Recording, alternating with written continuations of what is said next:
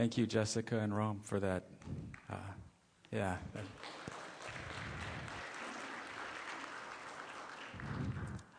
And in the same, the same line of, of worship, keeping our hearts in worship, we're going to spend time in the Word this morning. And um, not to forget, I want to thank the youth group uh, for that stirring skit, that video presentation, um, which it reminds us that today is Palm Sunday.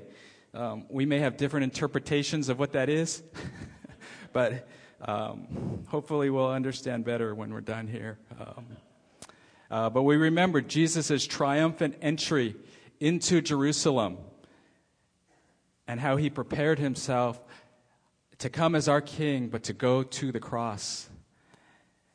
And that means, again, that we have Good Friday service uh, this Friday here in the sanctuary and Easter Sunday, glorious Easter Sunday next week. Next week, please join us.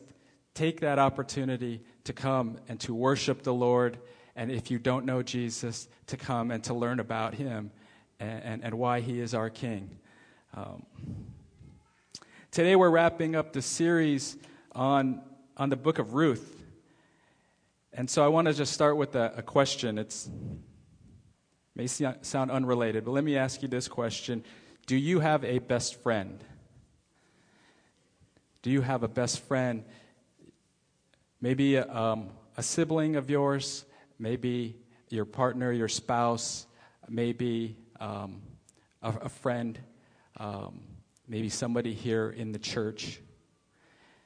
When I was growing up, I was uh, lucky enough to have two best friends. And uh, my two best friends were named Steve and Tracy. And they, Steve and Tracy lived next door to each other. And so both of their mothers used to babysit me. So one, they, they worked part time, and so one wasn't uh, working. That um, they would babysit me, or the other would. But they lived next door to each other, and uh, I would go to their house every day after school until my mom was done with work. And so my mom would teach at the local school, and um, so after after school, then she would come and pick me up. Needless to say, Steve and Tracy and I spent a lot of time together. We walked home from school together. We played sports together.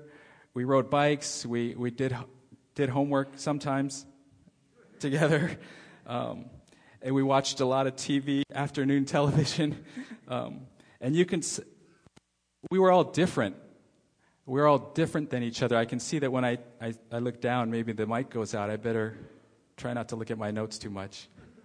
Um, we were all different, different personalities, but it didn't matter. You know, the relationships, the friendships just connected, and we grew. And you could say that we were like the three musketeers, right? One for all and all for one. So you guys, you, I'm talking about the, you know, the guys with the swords and the swashbuckling guys, okay? Not the candy bar. Um, and I remember the three of us actually getting into fights uh, with other kids. The three of us getting into fights with other kids if one of us was picked on. And so if you, you know, if you picked on one of us, then you'd have to take on all three of us. Um, and, and some of you probably know what that was like uh, growing up, or you know, somebody that was loyal to you. And that's what I would say. This was, it was growing up, it was kid stuff, but I would say we were loyal to each other. And that was a long time ago, and, and now my best friends are, are, are different. I have other best friends. But I want to ask how about you? Have you had friendships like that? Where you were loyal to each other. You knew the other person would be there for you. Loyalty is not a word that, that we use very much these days. I don't know if that's because in our society we don't develop those kinds of relationships anymore, or because we use different words or think of it differently. But this theme of loyalty is what we've seen the past couple of months here in the book of Ruth. And so, as we open up God's word, uh, let me take a moment to pray. Please pray with me. Father, I ask that you would just uh, help us to see you, Lord, through the words of Scripture, through the words of my mouth, through the meditations of our heart, Lord, that you would reveal yourself to us, that your Holy Spirit would speak to us, and that you would help us um, to know, Lord, uh, what to do, how to live, how to walk with you, and uh, how to be your people. We pray this in Jesus' name. Amen. So, how many of you have been here for some or most of this, this series on Ruth? Just by a show of hands. Yeah, that's great. Then you know that the book of Ruth is um, it's a book of ups and downs. It's a book of highs and lows. In, first, uh, in verse 1, the book begins by saying, In the days when the judges ruled. And this was a low time in Israel's history in the time when the judges ruled. It was a dark time of sin and of godlessness. Judges 17:6 says, "In those days Israel had no king. Everyone did as they saw fit." Okay, this was and this was not a good thing. When each person does as they see fit. As we, as we wrap up our series, I want to do a quick review of the four chapters of Ruth. And I put some bullets on a slide here, and I'm going to just quickly um, kind of refresh what we learned in Ruth and what we heard in the story. In chapter 1, there was a famine in the land, and so Elimelech, Naomi, and their sons, they left their home in Bethlehem and they moved to the pagan country of Moab. Okay, and then Elimelech dies. The sons, Mahlon and Chilion, they marry Moabite women. But after 10 years, Mahlon and Chilion also die. And they leave Naomi and the two daughters in law all alone. Naomi decides to return to Bethlehem and tells her daughters in law to stay in Moab because they'll have a better chance of remarrying, building their lives. Orpah leaves but Ruth pledges her loyalty to Naomi. And so, loyal, so Naomi and Ruth, they return to Bethlehem just as the barley season was beginning.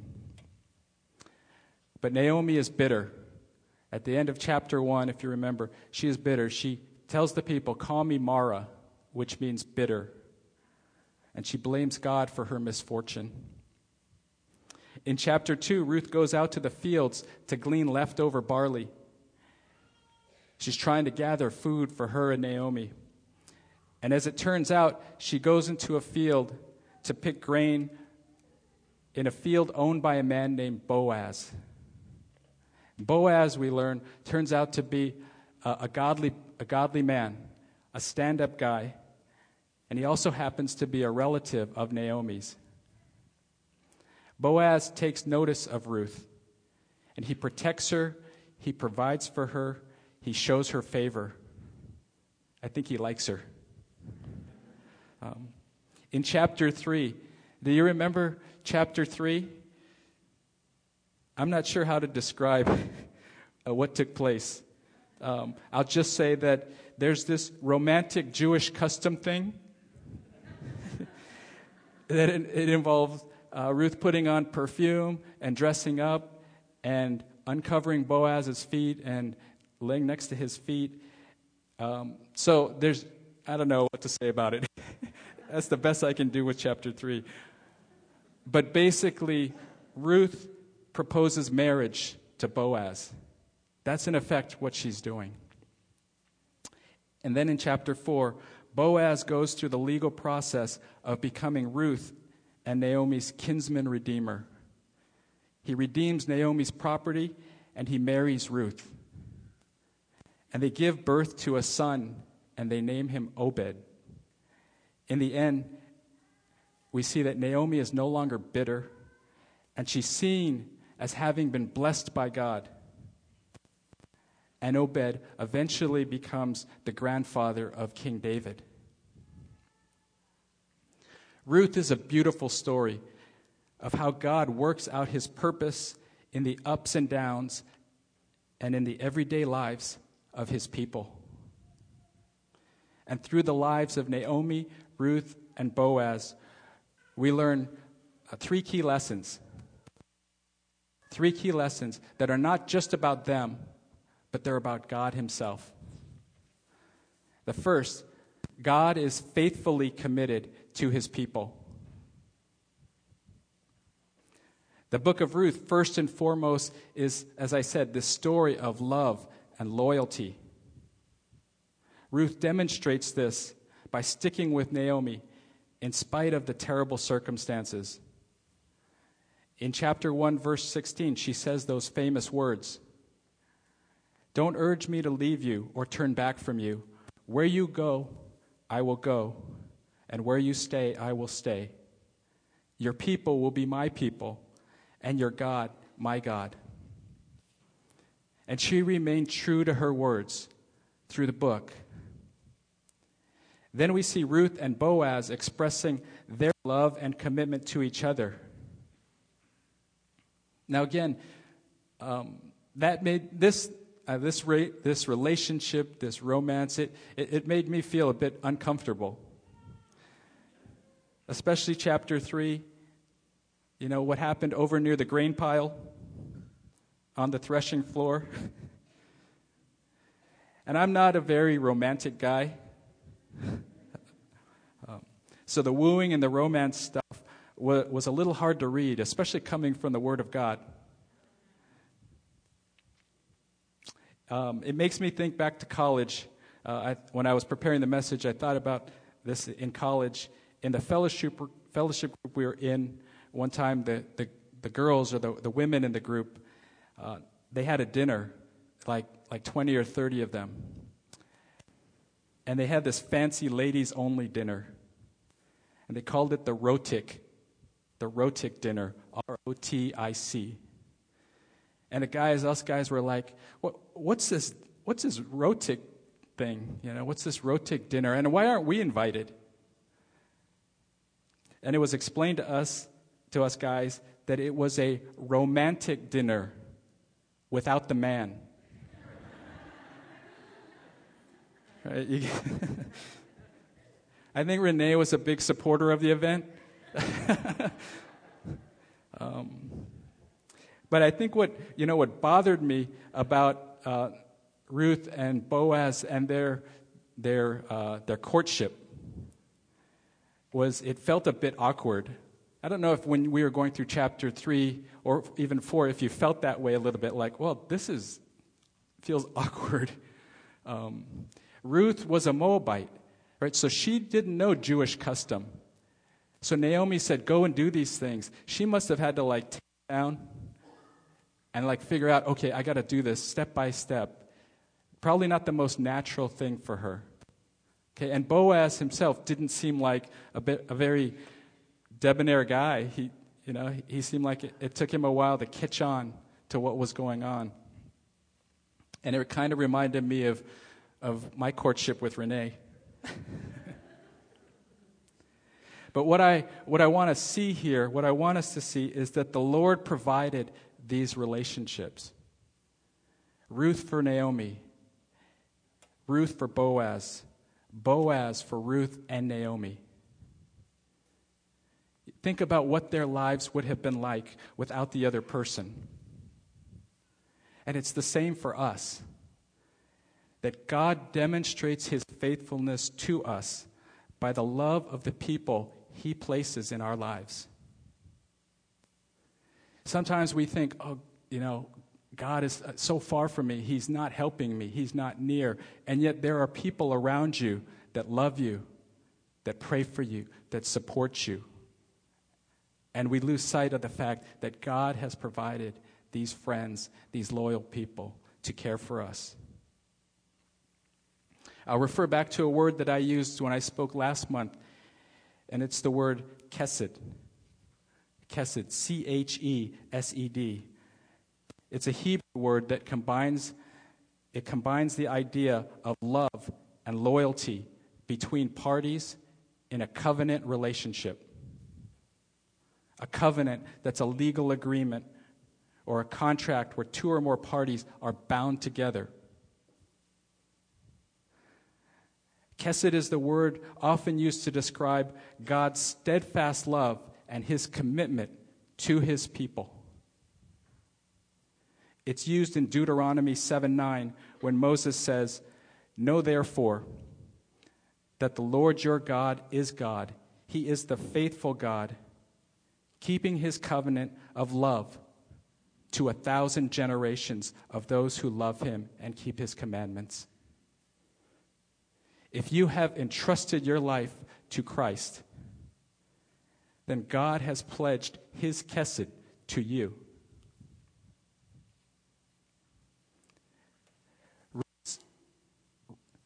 Ruth said, Where you go, I will go, and where you stay, I will stay. And likewise, Jesus in Hebrews 13 5, 13 5 says, Never will I leave you, never will I forsake you. The second lesson from Ruth redemption is a process that takes time. When we open the book, we see Ruth and Naomi in a dark, dark, sad place in their lives. Their husbands have died, they have no children, and they're living in Moab, a hostile pagan society. By themselves, they have no hope. And so we sympathize and we struggle with them as we see them in the beginning of the book, wondering what, what's going to happen? What's God going to do? And we understand why Naomi was bitter. So they needed help. But who's going to help two widows? One older, the other a foreigner, no children. Well, in the end, we know that this is, this is Boaz. Boaz is the one. He becomes their kinsman redeemer. And by the end of the book, we see that Naomi's disposition has changed. She is no longer bitter. And we ask, why? Why is she no longer bitter? Well, obviously, her situation has stabilized. Right? She is in a much better place. But I think she also realizes that God has not abandoned her. She, got, she saw glimpses of God's faithfulness along the way that softened her heart. And this, this doesn't always happen. This isn't always the case. Often, to cope with difficulties and brokenness in life, we wander away from God and not to Him. Okay, that's, and that's, that's like us sometimes. It is to feel things are falling apart and to blame God and to walk away from God instead of to Him. As life is not found apart from God, our wandering just produces it produces more hopelessness and more bitterness. But in Deuteronomy 31 8, it says, The Lord Himself goes before you and will be with you. He will never leave you nor forsake you. Do not be afraid. Do not be discouraged. The women who earlier could not even recognize Naomi at the beginning of the book, when she returned to Bethlehem, at the end of the book, they now said, Praise be to the Lord, who this day has not left you without a kinsman redeemer. He will renew your life and sustain you in your old age. And then the last picture in the, of the book that we have is of Naomi holding Obed, her grandson. And that sweet picture uh, of, of, her, of her joy and her satisfaction. See, this is a beautiful picture of redemption but it took time. It didn't happen overnight. God needed to put the pieces in place as He does in our lives. Like Boaz was to Naomi, Jesus is our kinsman redeemer. He has bought us with his blood. Listen to the words of Ephesians, Paul's words in Ephesians 2 12 and 13. And think about some of the parallels to Ruth and Naomi's life, lives. It says, Remember that at that time you were separate from Christ, excluded from citizenship in Israel, and foreigners to the covenants of the promise, without hope and without God in the world. But now in Christ Jesus, you who were once far away have been brought near by the blood of Christ. The third, third and final point is God's purposes will be accomplished. As we walked through Ruth, we saw the sadness and the blessing of everyday life for Ruth and Naomi. Yet when you look back on it after we've finished the book, you see God's hand at work to redeem them and to further his plan for his chosen people. At the very end of the book, if you look at the very end of chapter 4, you see a genealogy and a lineage. And it goes from Perez, a number of generations up, on down to Boaz, and then to Obed. Obed, who became the father of Jesse, and Jesse, who became the father of King David. But it doesn't stop there. If you turn to Matthew chapter 1, in the first chapter, the complete connection is made between Ruth and David and Jesus. Because in Matthew chapter 1, you, re- you see the genealogy down to all the way to Jesus.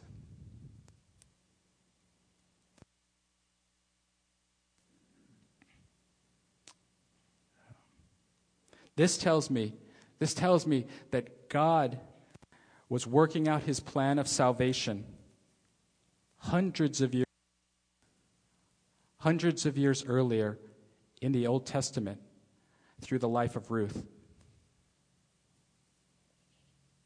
Who knows what God may be cultivating in your life?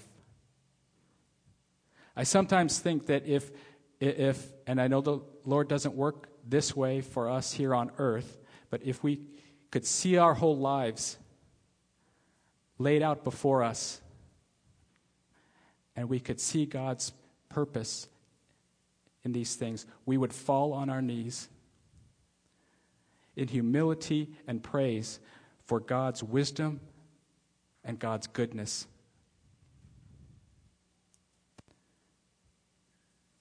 And God's irrepressible plan, it carries on. His purposes will be accomplished.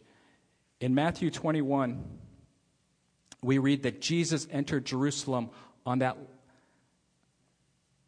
Palm Sunday. Matthew 21, verses 6 through 10. Let me read this, these verses to you. The disciples went and did as Jesus instructed them. They brought the donkey and the colt and placed their cloaks on them for Jesus to sit on. A very large crowd spread their cloaks on the road, while others cut branches from the trees and spread them on the road. The crowds that went ahead of him and those that followed shouted, Hosanna to the Son of David! Blessed is he who comes in the name of the Lord! Hosanna in the highest heaven! When Jesus entered Jerusalem, the whole city was stirred and asked, Who is this? Hailed by the people as king on Palm Sunday, and then betrayed and sentenced to die on the cross just a week later. Who is this? Jesus. He was the holy Son of God, faithful, loyal, righteous, the only one who could carry out the Father's plan of redemption. And make no mistake, this was a plan. Jesus was not the victim of unforeseen circumstances. He knew the cross was before him. He came to die for you and me. Our King, he rode in humbly on a colt, on a donkey, 2,000 years ago to suffer, to die, and then to rise again on our behalf. Ruth, I see Ruth and Jesus' story coming together. And it's from Ruth to Christ. Ruth is a story of love and loyalty. But in the end, it's really a story about Jesus. It's a story about the Messiah and the redemption he brings. Remember where we started in the book of Judges? It said, In those days, Israel had no king. We end here on Palm Sunday, where we give honor and praise to our King and our Redeemer. People like Ruth, me, you, me, and others who were once far away without hope are now brought near to God by the blood of Christ. And by his sacrifice, we go from sadness to joy, despair to delight, death to life. So, this coming week, as we experience Holy Week, Passion Week, let us honor and worship Christ our King. Let's pray.